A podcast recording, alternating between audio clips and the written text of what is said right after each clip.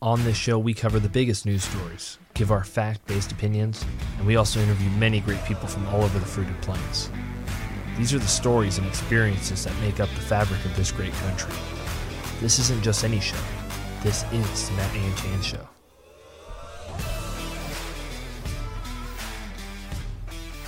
Welcome back to the Matt Chan Show. We have Miguel Montoya from Fresno Pacific University. We're going to do an open dialogue about immigration. Miguel, welcome to the show.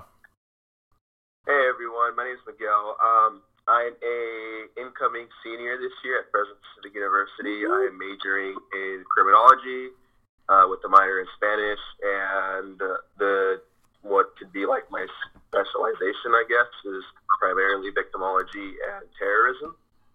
Um, yeah, I mean, that's basically it. That's like a very small, concise way of doing it. I don't want to take too much time on that. Yeah, for sure. Uh, Miguel, what got you interested in, in going into this major and studying that?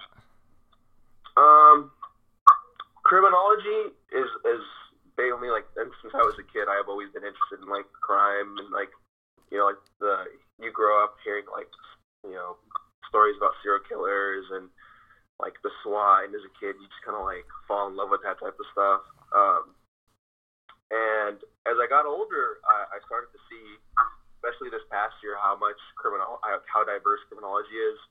Um, you know, like the subfields of terrorism, counterterrorism, fall into that. Um, and you know, I think terrorism is something that a lot of people, and this isn't you know to bash on people, but like like misunderstand or it's typically misrepresented Mm-hmm. Um, even in the media, like there's a big disconnect between like what scholars would define as terrorism and what um, you know like CNN, BBC, or Fox would define.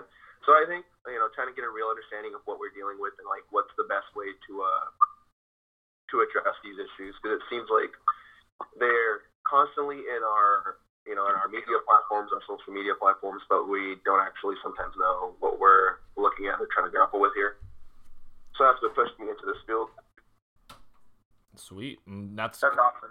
Yeah, yeah, and even in pol- in politics, kind of one of the things why I went into my major is, hey, I want to have this dialogue. So I'm happy you came on, and we're gonna hop right into it. So, in recent years, immigration, like you said, terrorism, these are big topics. Especially, that's usually what people people want: safety, protection, and we see these topics. So, we're gonna we're gonna get it started. We're gonna go right into it, and we're gonna talk about immigration Donald Trump, he comes out in 2015. We need to build a wall. He comes out and he pushes really hard for border protection. What are your thoughts on like our current immigration system and what the president has done the last few years? And if you want to go back, you can kind of wherever you kind of want to go with that, and then so we can kind of get a stance, and then me and Chandler will discuss our viewpoint. Yeah, definitely. Um, I mean, it, it's it's a difficult topic. Um, the first thing that comes to mind is it's typically like the walls typically brought up to to you know reinforce the point of it's gonna reduce like drug trafficking, it's gonna hinder sex trafficking, um, et cetera, et cetera.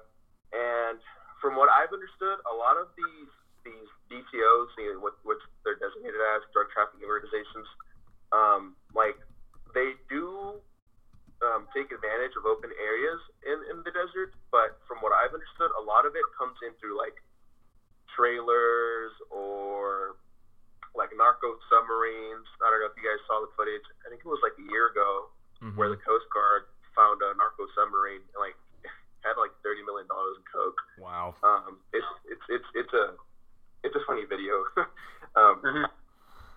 It's like a minute long, I think. Um, so I, I think the wall um, is kind of like a misguided investment. And not to say that we shouldn't, you know, be trying to hinder these drug trafficking organizations, but I think there's a much better way to do it. Um, and this isn't just an attack on him. I think there's also, like, going back to the Obama administration, like, been a lot of misguided ways that were implemented to try to attack the cartels. And like the first one that comes to mind is like I don't know if you guys remember this like the drug running scandal. I mean the the gun running scandal, um, Fast and Furious. Mm-hmm. Mm-hmm. Where they let guns like basically, from what I've understood, like walk into Mexico to see like where they're going, and they ended up losing track of them. Um, and then a border patrol agent ended up getting killed. So um, like, it's just it's I think it's funny that sometimes we look at like very simplistic solutions like the wall or like hey we're gonna let 2,000 guns run to Mexico to track them down um, to try to deal with these very complex issues. Um, a lot of times I think it's more like of like like uh, ways to get easy votes. Like a lot of people think it'll it'll solve the issue immediately, but I think honestly, with the way these organizations run, they'll just adapt. Mm-hmm. They'll, they'll they'll adapt to the wall. They'll build tunnels. I mean, we've seen it before.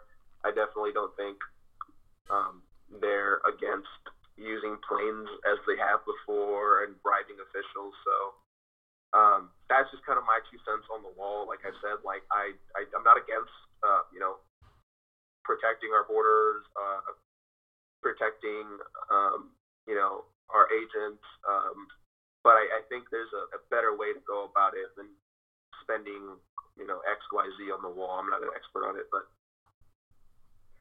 yeah, if, if you don't mind uh, me jumping in, so I, I've heard like from uh, Miki's a, a former head of uh, border control, is like a, a big proponent of the wall, uh, but I've also heard a lot of people say like we need more uh, sort of like high tech surveillance and, and mm-hmm. identification of like these more specific points of entry. If it's like a, a un, unprotected uh, land crossing, or if it's a tunnel, or or if they're governed or both by air or by sea. Mm. Um, you, are you aware of any, not necessarily like an easy, like simple solution? Like you said, a, a wall is one aspect of it. Uh, do you think just more funding towards uh, towards uh, organizations that are responsible for controlling flow into our country? Uh, do you think it's a, a, funding issue, or do you think it's a leadership issue? Um, where, where do you see this as? Uh, where what's the first step towards uh, minimizing uh, drug and sex trafficking into the country? Um, you know, I've, I've done a little bit of work on, on drug trafficking, um, more, more so than, than sex trafficking and human trafficking. So I think I'd be able to speak to that a little more. Um, mm-hmm. I know at one point, um, think it was like the Sinaloa cartel. This came from an agent, so this is anecdotal. Um, they were using like petroleum trucks. So what they would do is they would put like methamphetamine um, in first, and then the gasoline or petroleum in first. Um, I forget what it was. This is like three, two years ago when he told me. So mm-hmm. what would happen is the petroleum or the gasoline would go for, like rise to the top, and the drugs would stay at the bottom. So whenever they suspect, when even if the dog like suspected of it, and they would try to like you know uh, try to get the dog to sniff it out, the smell of the petroleum was so strong the dog wouldn't be able to smell the methamphetamine. Um, mm-hmm and you can't really, from what I was told, like distinguish through cameras like what was what. So you know, unless you made the petroleum truck stop and like do a thorough search of it, um, which I mean, you have you know constitutional protections there. You know, what's the burden of proof there? Um, uh, to search a vehicle, you know, bumper to bumper as they would. Um, I don't know if they would have the burden of proof there. That would be you know something a lawyer, ask the lawyer or an agent.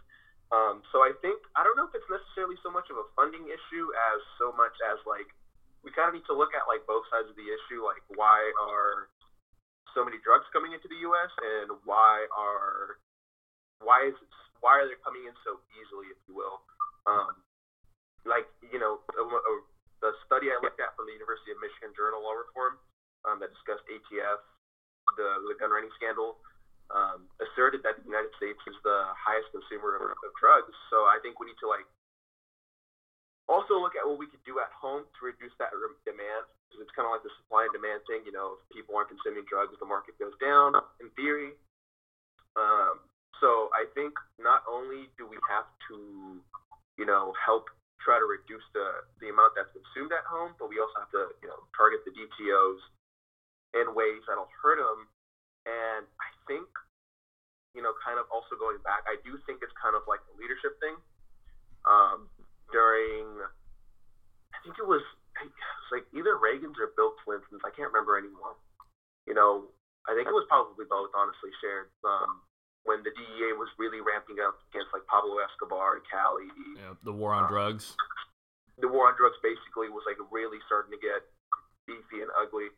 Um, we thought that you know, taking out the head would really, you know, dismantle organizations. And I think, you know, after, you know, the war on drugs, after so many years, I think it's what been 30, 40 years, um, the war on terror, it's been, you know, at least a decade.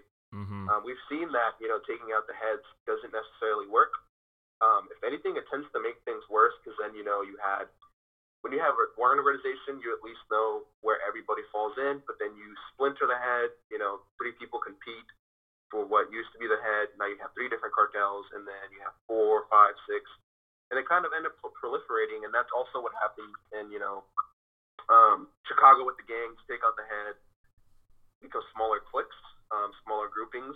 So I think that's it, it's it's a really hard thing to say like what what an easy solution would be to it because it would have to come from both sides of the border and probably even further because you know you you'd have to see where the opium's coming from, you know who's supplying what, where are these submarines coming from. Um, it's a difficult issue, but I I'm I'm certain that it's going to take a lot more than um, like installing a new head of like you know, Border Patrol or DHS. I think it's going to be a long fight.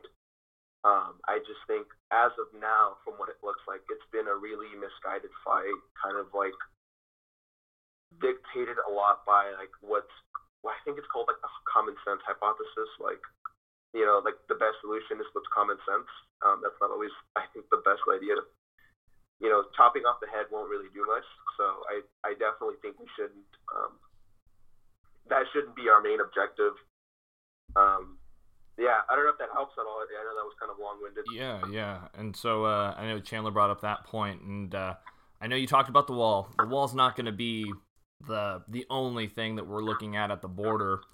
And yeah. I know when you hear wall, people go, "Oh, the wall!" Like they're thinking, and it's like, and they see this these these slats, these metal slats. There's there's this misguided. I think, like you said, like in our media, immigration and they kind of only do the surface point and they only look at certain sides and that's on everything. Fox news cnn both sides of the aisle.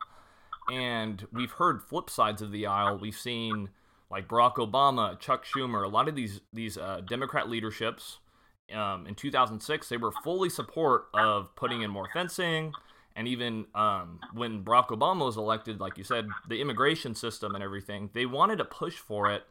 But now there's this push for open borders, and I, I know you said that you're not support like we still need to protect our borders, and I think I like your perspective on it is that we need to do a better job at looking like into these. It's it's very complex. There's a lot of issues you can go into with with um, drug enforcement, like you said, like with the petroleum, you don't know if like it's in there or not. But I think the wall, I think, or fencing or border, some kind of barrier along along our southern border will allow us to start I think if we secure the border, then we can start looking at other issues after that. But until we secure the border, I think and get people through points of entry, really can't go in and start adding all these technological like we I think that's just the first part and I think I think you would have to agree that then we would be able to like you said there's submarines like we have submarines, you have planes and like Chandler brought up like technology and drones and and and stuff along the lines of that.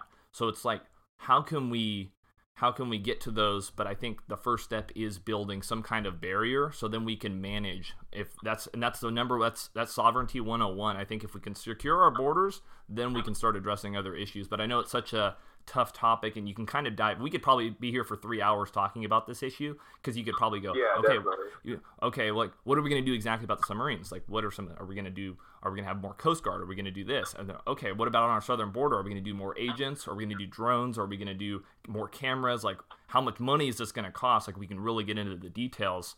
And um and i think the big thing now is like you hear political talking points and and there's this there's this this uh, desire for power and i know this is like where the politics come into it where i think it's just like protecting the nation should be the first first thing and i know when you said yeah you can go in and take the head of the like you said the war on drugs okay we're to go take the top out but we saw in the middle east we got into these conflicts we said we're to take the leader out and then all of a sudden everything collapsed oh and we're to make it into another america we're to make it into this but the thing is it doesn't work that way and I'm I'm so against like foreign conflicts. I think America needs to take a step back, focus on domestic issues. But I think we've been so like we have a lot of this is where the conservative movement, like the neocons, they really support. We need to go and get into every conflict in the Middle East, and we're just obsessed with it. But we need to pull back and really focus on that. I think I think you're going to make some major moves, especially since you're going into this field. I think that would be it'd be good to be able to go, hey, what are what are some solutions?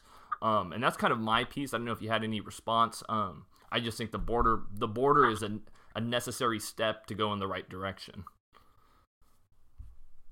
Yeah, definitely. Oh, Chandler, did you want to go ahead? Sorry, we've been kind of. Yeah, I, I, I, I, I just wanted to make a point that, or, or highlight something that you uh, said briefly there um, about how like a wall, it, it, it has there's like this tangible element to it. When you tell voters we're gonna build a wall, like there's a there's almost like a spiritual response that that follows that. Um, and and I'm not I'm not one of those guys who thinks that uh, Trump is a 4D chess player and that he, he understands every intricate uh, detail of what he does. I think he goes by his gut a lot of the times, and a lot of times he's right. A lot of the times he's not. Um, and uh, anyway, that, I think though that the idea you, can't tell voters, or, or you, you're probably not going to win if you tell voters in America we need to stop buying so many drugs um, because Yeah, it's, it's just not it's, it's a hard message to sell. Even though I, I think you're right, I think if we can cut the uh, the demand um, for uh, illicit drugs, that would be uh, extremely helpful. If we could, um, yeah, just uh, integrate a lot of the things that you were laying out. I think I, agree. It, it would be much more beneficial than a wall alone, or or some sort of uh, um, barrier along our southern border alone.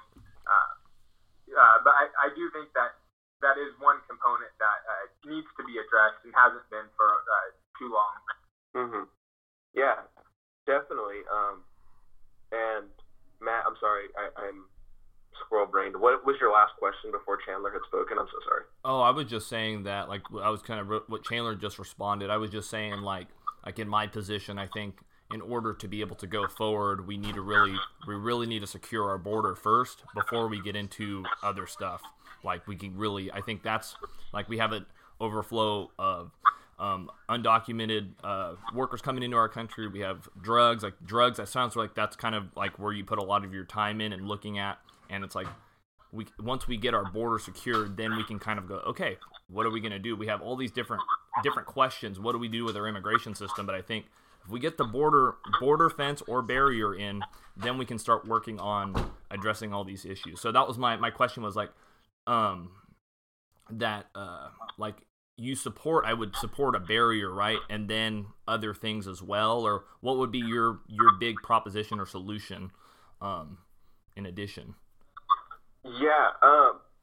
Dang, like that. That's that's definitely a difficult question. Um. I'm gonna try to answer it best of my ability. Sorry, it's kind of a loaded. Um, I don't know if I would spend too much on the wall because from what I last remember, went to a, a conference. I don't remember. Was it? It was this year, I believe. This year felt like three years put into one. Like, like, it's just it's terrible. yeah, I feel. I agree. Yeah. So I, I know. Um, what it looked like, most undocumented immigrants come from. They over. They essentially overstay their visas. hmm Um, it's um, a lot of it has come like I think a lot of the re- a lot of the rhetoric. Oh God, I'm so sorry, y'all. It comes from like you know them crossing, you know, like jumping the border or you know swimming across the Rio Grande, um, which is is is still a thing. Um, but at the same time, I think we need to look at like you know what like what has brought us here essentially. Um, I think if we look at generally you know what U.S. foreign policy has been. Um, I can see that us, alongside our allies um, and you know other countries, have kind of made situations to where we kind of make our own, like not necessarily enemies, but like we create um, like things we're trying to grapple with right now. I'm not trying to say problems or you know issues because these are, these are real people.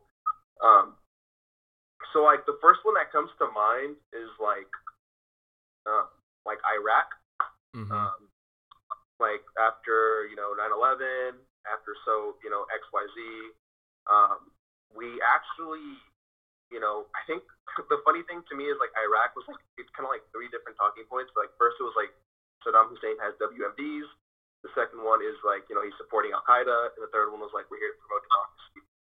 Um, so we actually ended up capturing and torturing a, I think he's Libyan. Um, I have an article here somewhere. He was a Libyan paramilitary trailer trainer.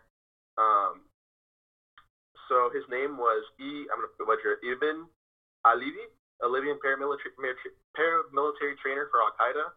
Um, he was interrogated by U.S. forces in 2001 and eventually handed over to the Egyptians, where he was tortured and waterboarded, and he confessed to false knowledge of WMDs. So, you know, we all know the story. Went to Iraq, at least 4,000 American casualties. Mm-hmm. Um, it's difficult to quantify how many Iraqi casualties alongside, you know, coalition partners. I know the UK spent like 37, I think it was like 37 million million or billion pounds in, in you know, Iraq and Afghanistan, according to this terrorism work by Richard English. Um, and I, I, imagine that's just a rough estimate. Um, so, like, you know, we went there, we, you know, implemented de-Baathification of the party. Um, and in the words of, you know, the, the book, um, was it uh, Black Flags Rising, uh, the Rising of ISIS? Um, we kind of set up the scenario to where not only had we disposed of Saddam Hussein, we had really gotten rid of a lot of their security forces, and we didn't have a plan to secure Iraq mm-hmm. um, while we were there. So it really set up a scenario to where a lot of Sunnis um, felt, you know, stepped on, and it kind of bought into like this rhetoric that you know um, Osama bin Laden had of the West stepping on Muslims and you know, where the West wanting to destroy Muslims. Um, and it kind of pushed a lot of Sunnis, from what I've understood, into what is ISIS now. You know, we, I don't think I have to explain who ISIS is. That's, that's like universal. Mm-hmm. Um, so, you know, I think a lot of times we have, we're too quick to respond to things and we do them in a kind of like capricious way, um, if you will. Because, you know, and I, I think this goes without saying 9/11 was a horrible event. Um, I still have a very hard time, you know, listening to the interviews with family members um, talk about like you know their brothers, sons, fathers um, who were lost on that day. Like that, that is. I'm not trying to justify what you know Al Qaeda did or what ISIS does, but you know, um, Richard English in his book does mention that you know even though 9/11 was a terrible day, the U.S. invasion of Iraq and what came of it, um, you know, like Abu Ghraib, the prison um, where we tortured people, you know, there was claims of like rape, uh, beatings, you know, dogs biting people and whatnot. Like a lot of that is going to be overcast historically by what was done in Iraq. Um, and like I, I think we're still in Iraq, and I can say I think uh, a good portion of people would agree that it was probably a huge mistake. I mean, we haven't really gotten much out of it. Not that we, you know, we should have given been given like monetary compensation or anything, but I think we could maybe agree, disagree here that we kind of destabilized the region, if not, you know, intentionally, then un- unintentionally. Um, and now we're having to deal with this issue 17 years later. Um, and I think it kind of also plays this this issue. The, this lesson could also kind of been be handed down to like immigration. You know, with the ATF giving guns to the cartels, like we're creating a situation to where um, people don't necessarily feel safe at home, so they flock um, to the United States, and we kind of hit them with, uh, you know, no. I think the Trump administration had moved to make like at the time of the conference like 200 new restrictions on immigration itself, so it became harder for people to come over. So that's that's kind of my two cents. I know that was like talking in paragraphs as louder than Crowder would say. yeah. Yeah, no, I think I, would have to agree. I know, like with with um, going into Afghanistan and Iraq, we had okay, we're gonna we're gonna make this a democrat country, and we had these big plans, and we spent all this time there, and we kept spending money and money and money, because of course military is very profitable. as if you keep sending weapons and you keep keep this war going on and on, and this is kind of one of those things like where we see a lot of the the RINO Republicans, as we call them, that kind of want to okay, let's let's get into another war, like a John Bolton type, as he's putting out this new book. Like these guys really, this is where I I'm more like, hey, this is where I kind of buy into that. Hey, we need to really focus on America first, and I think, like you said, it's STEM. Like people people want to feel safe in their homes. It's just something. Hey, we're Americans, and I know Trump has done a lot of things with immigration, and I know we're we're kind of going long on this interview, but uh, um, I just had a question on what are your thoughts on i know recently he's put a pause. We have like 20 24 million people out of work now. He's put a pause on visas work visas and i have them right here. He has the h1b the h2b the h4 visa the j1 and the l1a visa and he's put a temporary restriction on it till december 31st of this year. What are your thoughts on slowing down some of the immigration? I think uh, yeah so what are your thoughts yeah, you know that's that's also a really good question. Um, uh, you know, I haven't done too much like you know I haven't looked at anything empirical on that. I will admit, um, I've seen a lot of like anecdotal. Um, I can I can explain I it real quick if you wanted a little brief. Oh no no yeah, I was talking about like you know like how many workers are in the U.S. right now that are like on those visas and whatnot. Uh huh. Um, so I, off the top of my head, I think it's a. It, I, I understand it, like, um, but then at the same time, I'm curious to see as to who it's really impacting, um, because I think from what it could be. I, I'm curious as to who this is supposed to protect, um, because those visas I think some of them are like student worker visas too. Like um yeah, I think that's under well it's there's a J one which is mainly like scholars, professors, things along the lines of that coming yeah. in. And China China takes the most advantage of that. They send thousands and thousands of students to the United States each year. Um, and then so the H the H one B this one's it's a non immigrant visa, so these are graduate workers. These are going into the the big the bigger fields like architecture, science, like technology, these big tech companies, these Fortune 100, Fortune 500 companies, and this is where a lot of the workers, um, especially Amazon came out, Apple, like Silicon Valley, they're they're getting hit really hard because of these visas because they're like, okay, like you're stopping immigration, and the main the main support behind this was that about 500,000 jobs in the United States will be protected until the end of the year, just so we can get people back to work um, and mm-hmm. create more of an incentive for these jobs. And I know that's jobs, jobs, jobs. You hear it's a talking point over and over again. And I think it's important um, to make sure to protect people. And there's already there's a lot of people that are here working already. And I know this is it's an executive order that he put into place to protect protect American workers and people out of work. Um, and then so then we had the H-2B visa. Um, pretty much, uh, this is just stops uh, employers from temporarily hiring workers, um, and these are in non-agricultural fields um, if they don't come with the H1B. Um, and then the H4 is uh, immediate family members that come in on the H1B, that, that initial one, like I said, the big tech companies. Um, and then we have the J1, which is a non immigrant visa.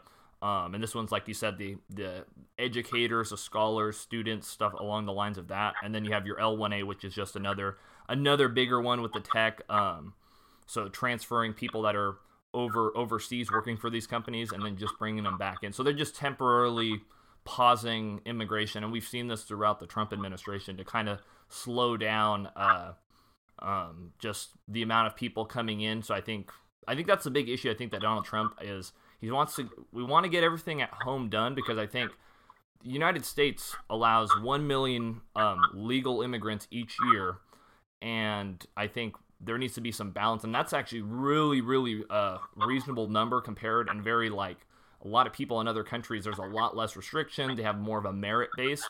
Um, so I think my question is, do you think we need to go toward a merit based uh, type of immigration system? Um, that's that's some, one of my propositions. I think that we we kind of have to put forward. I think to to guarantee that uh, the people coming in, like you said, we still have drugs coming in. We have there needs to be some kind of different things at the border to build up. But what were your thoughts on like merit based immigration? um, at our borders and stuff along the lines? Um, I think merit-based immigration. I think the first thing that comes to mind, um, that's that's a tough one. See, um, I I think there's like a moral side to me, which wants to say, um, n- no, not necessarily like merit based. Um, I think we're going to be feeling the impacts of our foreign policy for quite some time. Um, like Iraq, Afghanistan, uh, uh, Syria to a degree, um, Latin America. So I think we do have a responsibility to rectify, you know, our wrongs, whether they were intentional or unintentional, um, with the people of those nations. Um, like to a degree, like I, I, think I kind of alluded to earlier, like we kind of create our our own um, enemies or like things that we have to grapple with. Like I want, I want to make this distinction between those two. Like I'm not saying immigrants are, are, are enemies or problems.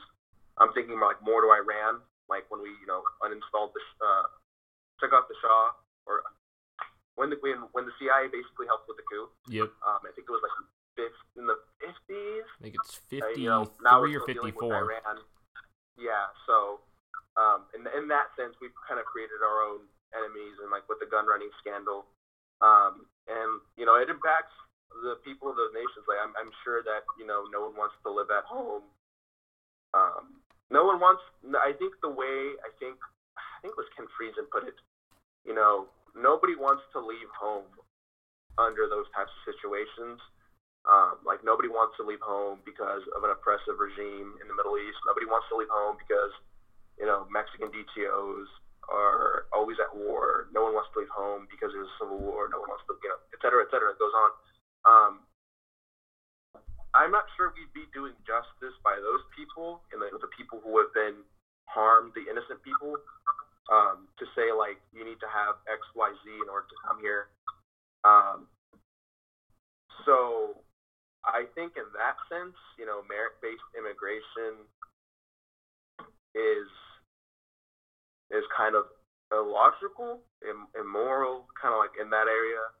But at the same time, like I don't think we should let everybody and anybody in. Like, I, I, don't think that's really like my my issue. Like, that's not what I'm proposing either. I think that's where we know? can agree on right there. I think is there has to be some kind of balance. Like, I know, like morally, it's like as a Christian, you just want to be very open and you want to be able to go, okay, we can we can allow all these people in, and we can really we can really just do it. We can be, and we saw it with Europe. Europe really has a very open open border system and we've seen how other countries in Europe and around the world have really started to build up barriers and different structures to make sure that they can, okay, we need to, we have a lot of these people, these refugees flowing into our country. And I think it's like, okay, like morally, it's like, wow. But then again, like you said, more on the logical side, you want to be able to, uh, um, be able to say, hey, okay, I want to know who's coming in. And I think, I think when I when I when I say merit based, I think it's just okay. What can you bring? Like I think Canada has such a strict immigration system. You have to write you have to do different forms. What are you going to bring? What kind of skills? Yeah, no, yeah. And I think we, we we were so far away. I think like like I think where we started our conversation with the with a border barrier of some sort. I think is an important issue we need to talk about. And I think if we can secure that, then we can start looking. Okay, like what's our foreign policy look like? And Donald Trump has been very like we need to get we need to pull troops out. He just pulled out half the troops out of Germany. He's trying to pull more troops out of the Middle East and to just allow these countries, hey, go do your thing. We're gonna go and focus on, I think, our issues here at home, and I think like it goes back to you saying safety and uh, other things. Um, so Miguel, hold on for a sec. I know our Zoom call, we kind of have that limit set on it, but I want to continue talking and kind of keep this conversation going. So we're gonna take a quick break. Um, we'll just. No, you're good. Okay, cool. Um, I I know I just think we got a good conversation going right now, and it it'd be kind of sad not to continue going. So we're to take a quick break. We'll be back in just a moment, guys. So keep listening. Make sure to like and subscribe to the Matt Chan Show and go like us on Facebook and anywhere you guys get your podcast. So we'll be right back.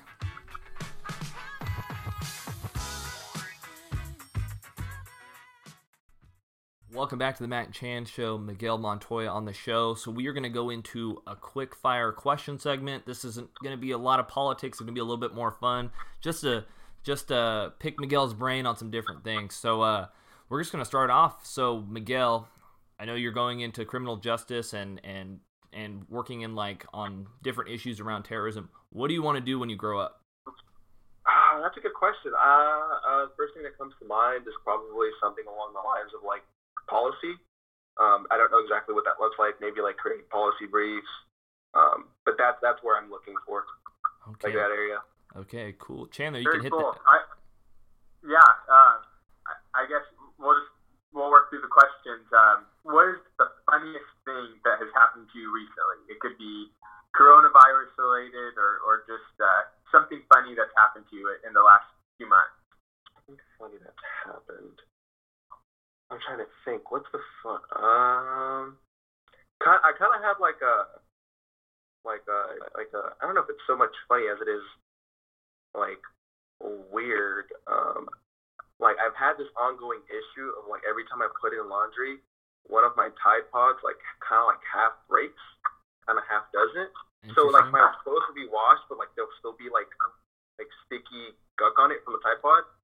So I've had to do laundry. Like every time I do it, I think I have to do it like twice just because Oh my I am gosh. spending extra money. and like I don't know what I'm doing wrong. Like I think those things are pretty simple. So wow. It, yeah, to, caught to me all the people listening, if you have any suggestions for Miguel, uh, go ahead and like uh, leave those in the iTunes uh, iTunes reviews, and, and maybe we can figure that out. Yeah. or or on Facebook or wherever. I think that'd be that's a great one. Okay, so Miguel, music. What's your favorite type of music? Favorite jam? Like go to music? Uh, I think it's like, you know, I don't really have like a favorite kind of music. Yeah, I, I kind of go from like anywhere from like Metallica to like maybe some like what's like some like just some like slower rock. Um, I listen to. I also like Frank Sinatra sometimes. Like it just really just depends on my mood and what I'm doing. Really. I love it. I love it. Just a quick follow up on that. So like I know you're pretty swole, Miguel. So what's that jam? You got to hit the curls. It's the end of a workout. Like, what's gonna be that song that you're like, okay, that's my boom. That I I'm gonna get this right now. Oh man, I haven't worked out in so long, but I think what I used to listen to when I worked out and like I needed to like that juice towards the end. I think yeah, I think it would still be some sort of like heavy metal rock. Uh, nothing comes to mind immediately. I think I would be so focused, like I, the music wouldn't really do much besides like block everything out. Sweet, sweet. In high school, I had a strength coach, and uh, whenever we had a hard lift, he'd always play uh, uh, Enter Sandman uh, by Metallica. yeah, yeah, something like that would definitely Boom, boom, boom. help. Oh man. I love it. So that's a recommendation from Chandler for our audience. Chandler, hit that next question, man. Yeah. So, what, what, or who uh, inspires you to uh, do what you do, uh, to get up every morning? What's your inspiration? Um, you know, I, I think it's like I have a fictional character and I have a non-fictional character. Like my mom, um, as you guys may or may not know, like I'm the son of immigrants. Like she's done so much for me. Like work, my my work ethic comes from her. Um, my feistiness comes from her. Like she, so so she basically raised me by herself alongside my uh, you know the rest of my family, being a single mom. So my my non-fictional inspiration comes from her my fictional inspiration, even though it's like you know, I guess sitcom or whatever, is like Jake Peralta. I don't know if you guys have ever seen Brooklyn Nine Nine. Oh yeah. One of my favorite shows. Yeah, so that's where that's that's what helps me get up in the morning, knowing that all se- seven seasons of uh, Brooklyn Nine Nine are on Hulu. I I love that show. Is that your favorite show, Miguel? Yeah, actually, like I used to just have it on as background noise, and now I've like fallen in love with it. It's really good. Yeah, I I always find it hard watching that show. I'd throw it on. Oh, I'm gonna do some homework, and then I'd find myself seven seven episodes in. I'm like, oh man, I better get to my work. So I'm like, yeah, it, it's like a slippery slope because I remember there would be nights where like they'll start an arc and they would like I'd, I'd be like I have to finish this. And I, like I'm not gonna sleep if I don't finish it. exactly. it's like 6 a.m. Oh, If uh, if you're at the point uh, was it like probably like season four or five where uh, Jake and Captain Holt uh, are in Florida. Uh, yeah, yeah, like, that was what made me fall in love with the show. You gotta just watch that all, but like, dude, you, you can't like, yeah, you, you gotta get through all of uh, that arc yeah, there's no stopping midway. Like, yeah, that's what made me. That's the first time I like binge watched it, if you will, and like that's where I was like, I love this show. This is so good. Mm. Okay. Yeah, totally. All right, Miguel. So just a last quick question: Who's your favorite professor at FPU? Oh dang. You know, that's tough. I have a lot of really good professors. Um, you know, I think it'd really be stuck between like Alice Mykirk or Ray Nixon. Those two are like brilliant. Um, yeah, they've. Uh, I've had more classes with Ray, but I did do like some independent work with Alice this past semester. Um, so I, I honestly can't tell. It's like a dead tie between both of them. So they're both really smart, but just in different areas of criminology. Sweet. And so, uh, just a quick follow up. Uh, what's a class you would recommend? I'm a political science major. Chandler's a kinesiology major. We're going into different fields. What's one class you feel that you've taken at FPU that you would recommend to somebody like me or Chandler, maybe not in your major, but outside and be able to to maybe get a better scope of things in your field? What's which is one that you would recommend? Oh dang. Um, I think probably, you know, like criminology is such a big field, um, and there's a lot of myths around it. Like really depending, I think the top three classes I would recommend are victimology, corrections, and serial killers. Um, they're all different types of tones, uh, so like you could all you could you know you'll find something in there. Those are three really interesting classes. Okay, sweet. I know I have some extra spaces next semester in the spring semester, so I'm looking at classes that I've been looking at business. Criminology has always interested me as well. I'm like, oh, I wish I could just do everything. I'm always kind of that person that wants to do a little bit of everything. So it's uh, thanks for that. So Miguel, um, we're all out of time. Thanks for answering those questions. I think it, it helps to be like, okay, this is Miguel a little bit, some questions. Um, any closing thoughts? Any anything you want to promote? Anything you want to close out with? Um, you have the mic. Yeah, um, you know, I think the main reason I, I come on here is to engage in um, meaningful dialogue. Um, even though, like, ne- we didn't necessarily hit upon like anything we, uh, you know, radically disagreed with on here. Um, but I think what bothers me the most, I think nowadays, is kind of like both sides have become so extreme. Um, yeah, that I think a Malcolm X quote. Uh, that's what I was just looking up. Um, like would be applicable here, and it's interesting because it's you know it's been what 40 years since Malcolm X's death, approximately more or less, 40, 50 years. Um, quote, you're not supposed you're not to be so blind with patriotism that you can't face reality. Wrong is wrong no matter who says or who does it or says it. Um, I think this quote, you know, not taking a jab at anybody, but can be applicable to both ends. Um, I'm really hoping that, you know, we move away from like what is opinion. Um, not to say that, you know, opinions aren't valuable.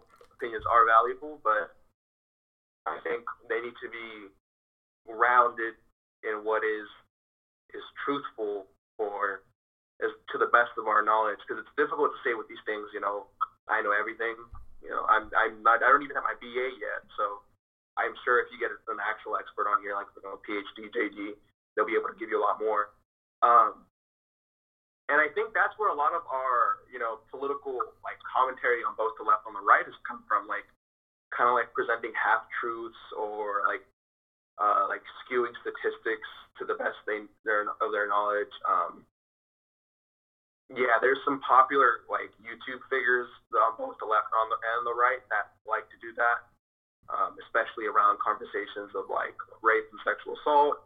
Um, which I think what scares me more is that they present it well and people buy into it.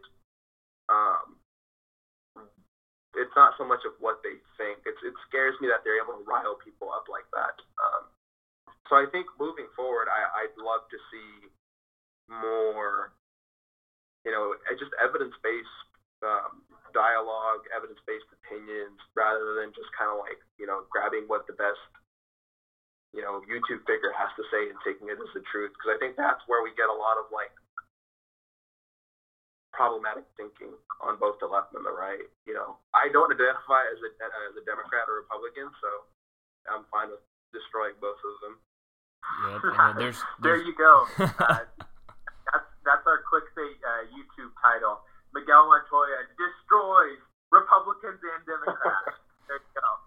I love it. Yeah. So Miguel, thanks again for coming on the show. I I totally agree. I know both sides do it, and we really need, I think, to get back to the foundation of truth. I think, like you said, it's so easy now. Everybody has a platform on social media, and you can just go put it out there, put it out there, and and YouTube, and we have people that okay, this is what we'll use, and then you have to look into it. You have to research, and I know me and Chandler on this show since the beginning. It's like, hey, like we're college students like we're no experts at this we're just out here we want to keep an open dialogue i'm really going to try to get some kind of debate on campus this year and just have an open forum debate on on issues that are facing college students and the country so we can start hearing opinions from students i think fpu we haven't had a debate since freshman year and i think it was the daca debate and i think just creating more open dialogue i think that's a big thing like an open mic kind of night um, on big topics and I think that's what it sounds like you are, and it's it's nice to know it's like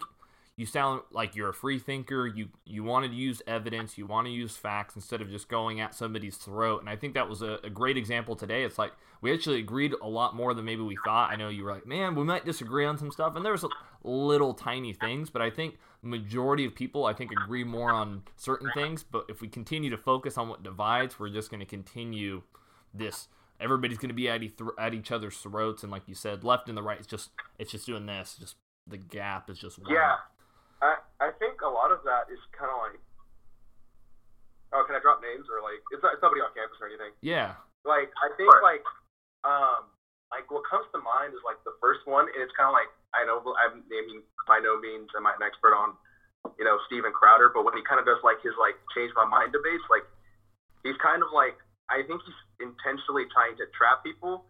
Like you, realistically, like not a lot of people have, you know, sexual assault, abortion data, statistics, federal definitions on the, you know, the back burner. Um, so I think he likes to trap people, like random people on the street with like controversial topics and kind of make a very gross overgeneralization of what the left is.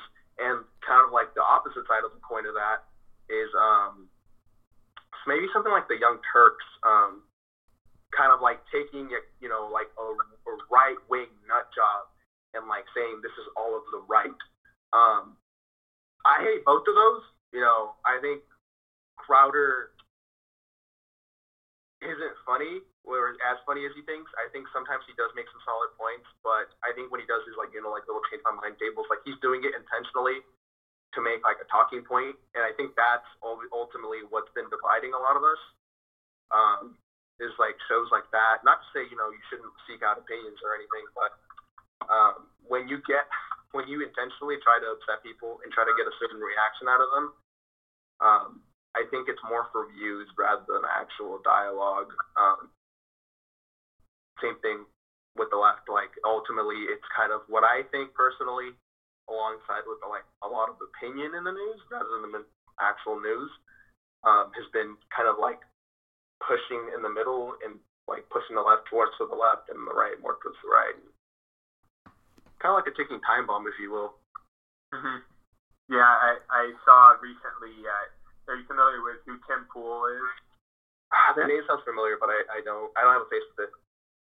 Okay, he he's uh, I, I discovered him on YouTube, uh, and, and he's I think a fairly liberal um, podcaster. Uh, but recently he's engaged with some people like Steven Crowder, uh, and but he was talking about how like extreme the left and the right are getting, and he was sort of laying out like uh, his uh, his opinion of what could spark a, a civil war uh, in, the very near future in America, and and like what he laid out seemed fairly realistic and. Uh, and not that implausible. And I think you hit the nail on the head. And, and I'm really glad that not only do you think that, but you also were willing to uh, to come on and engage with us and sort of put your money where your mouth is uh, in terms of like we need to just talk with each other.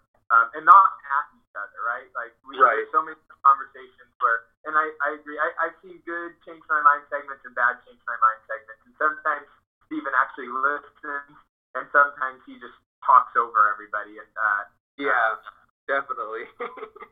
So yeah, and, and I think like if we can if we can talk with each other instead of at each other or over each other, um, then then we're going to unify, even if we disagree. Like, isn't the whole point? Uh, I remember it must have been like four to seven years ago. Tolerance was like the biggest virtue you can have, right? Like it, the the best thing you can be is tolerant. Um, and, and I think we forgot though that uh, in order to be tolerant, you have to disagree with somebody. Like you don't tolerate things you agree with.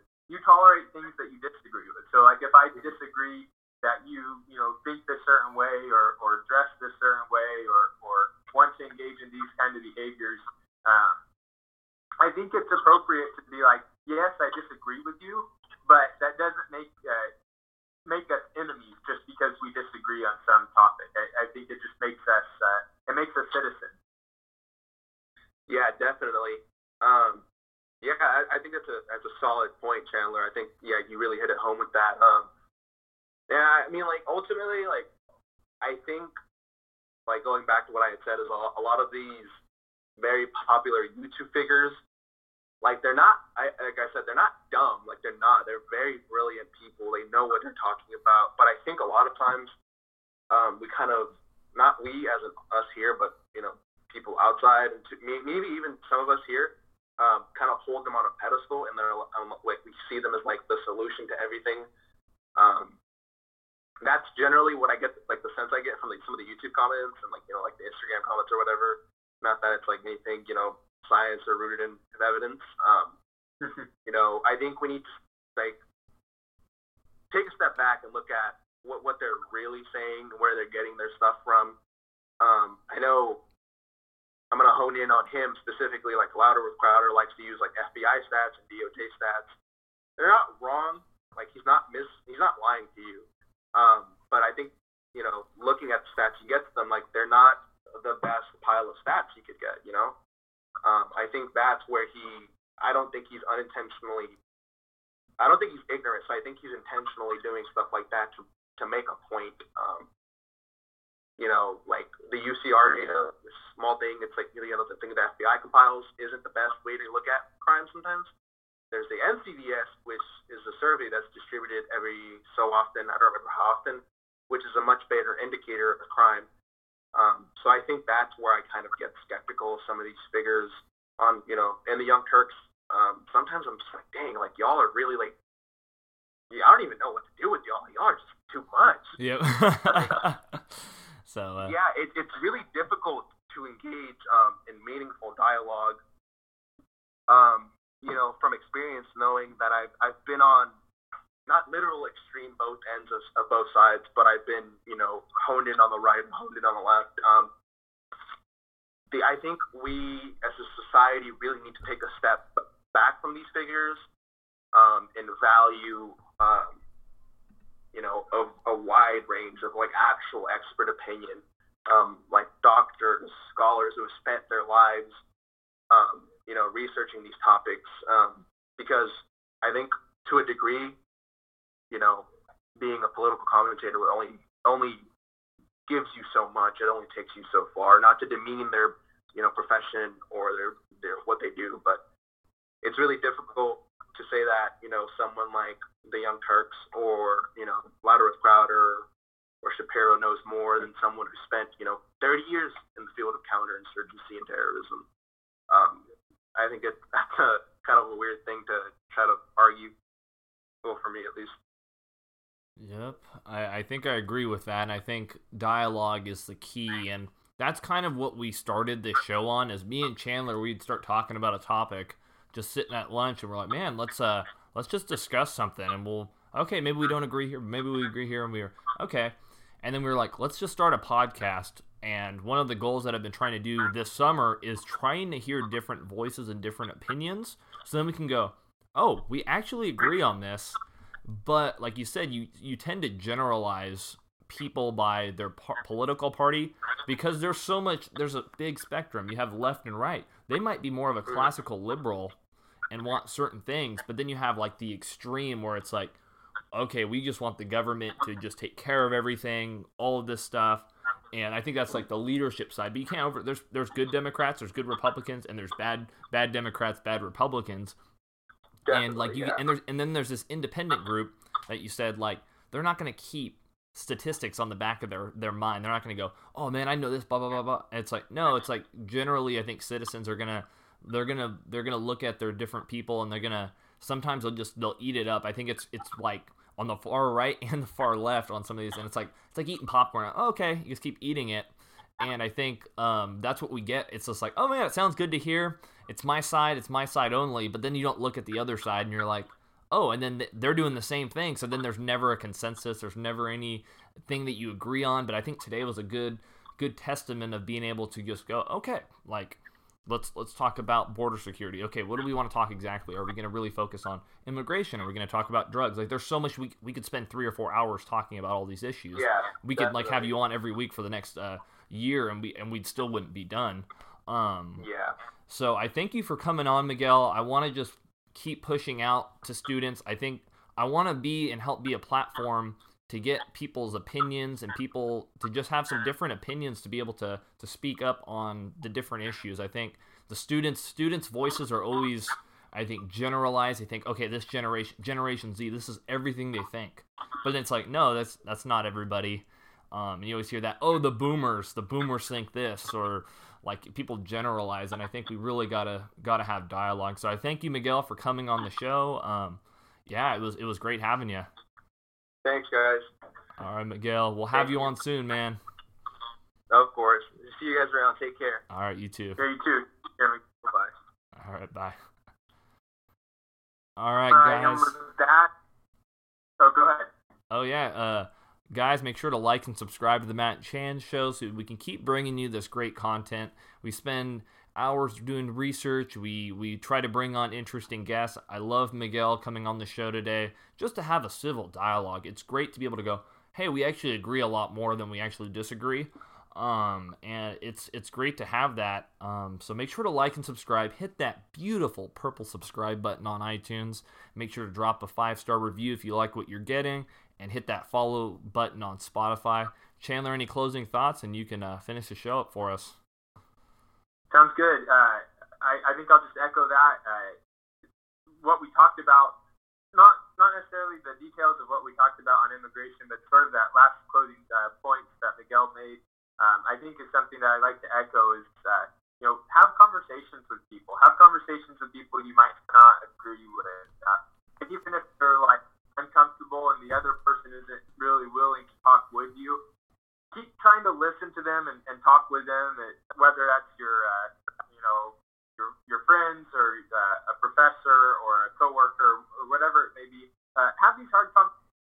Really, actually make it a uh, a dialogue uh, rather than a monologue. So, um, with that in mind, thank you so much for listening to the show, and until next time, this is the Matt and Chan Show.